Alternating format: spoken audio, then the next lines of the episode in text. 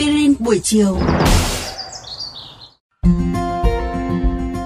Xin chào các bạn thính giả thân mến của kênh VOV Giao thông.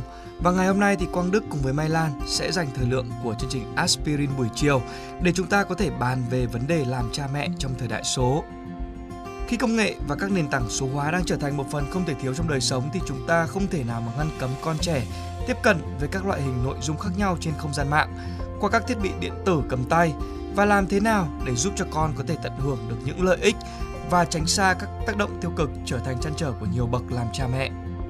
Theo một khảo sát thực hiện vào năm 2014 của Viện Nghiên cứu Văn hóa Giáo dục và Đời sống xã hội, trẻ em tại các thành phố lớn của Việt Nam tiếp cận với thiết bị thông minh, bao gồm điện thoại, máy tính bảng từ rất sớm.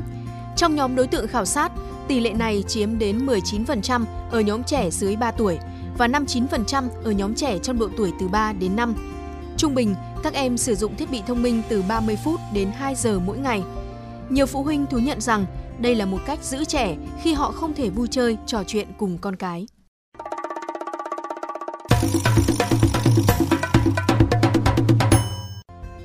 Bên cạnh các hoạt động giải trí thông qua phần mềm ứng dụng cài đặt trên thiết bị thì đơn cử như là chơi game, nghe nhạc, đọc sách thì trẻ em ngày nay cũng dễ dàng truy cập vào mạng internet và tiếp xúc với vô vàn các loại hình nội dung trên không gian mạng. YouTube, Facebook, Instagram là những nền tảng mạng xã hội tiêu biểu nơi trẻ có thể tiếp cận với các nội dung video, hình ảnh, thông tin xã hội. Cùng với đó, chúng có thể tự mình đăng tải các nội dung.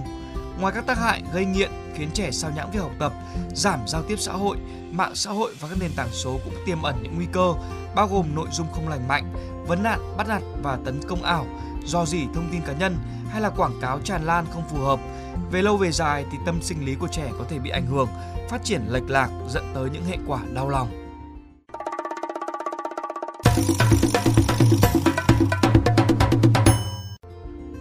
Làm cha mẹ trong thời đại số thật sự khó khăn, song không phải là không có cách. Theo Fauci, Viện Nghiên cứu về an toàn số trong gia đình có trụ sở đặt tại Hoa Kỳ, có 7 bước mà các bậc phụ huynh nên cân nhắc áp dụng để quản lý và bảo vệ con em mình tốt hơn trong thời đại số.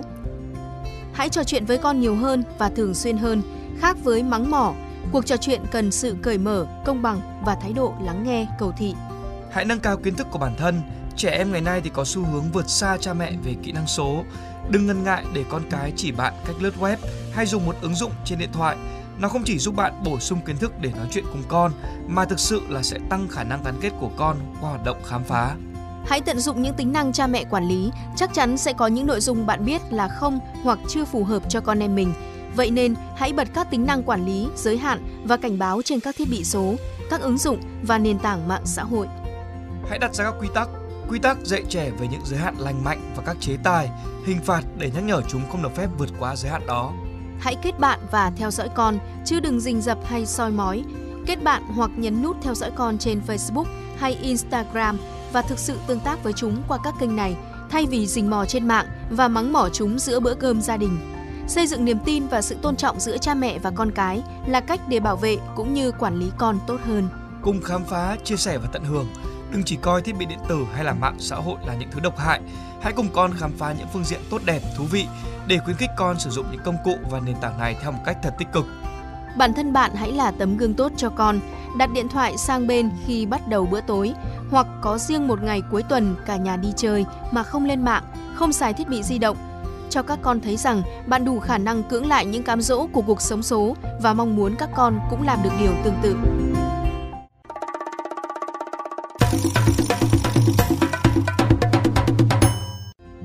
Bạn nghĩ sao về chủ đề tuần này của chương trình Aspirin buổi chiều? Để nghe thêm hoặc nghe lại các số Aspirin buổi chiều trên các thiết bị di động, thính giả của kênh VOV Giao thông có thể truy cập vào các ứng dụng Spotify, Apple Podcast trên hệ điều hành iOS, Google Podcast trên hệ điều hành Android, rồi sau đó gõ một trong các cụm từ khóa Aspirin buổi chiều, VOV Giao thông hoặc là VOV Giao thông.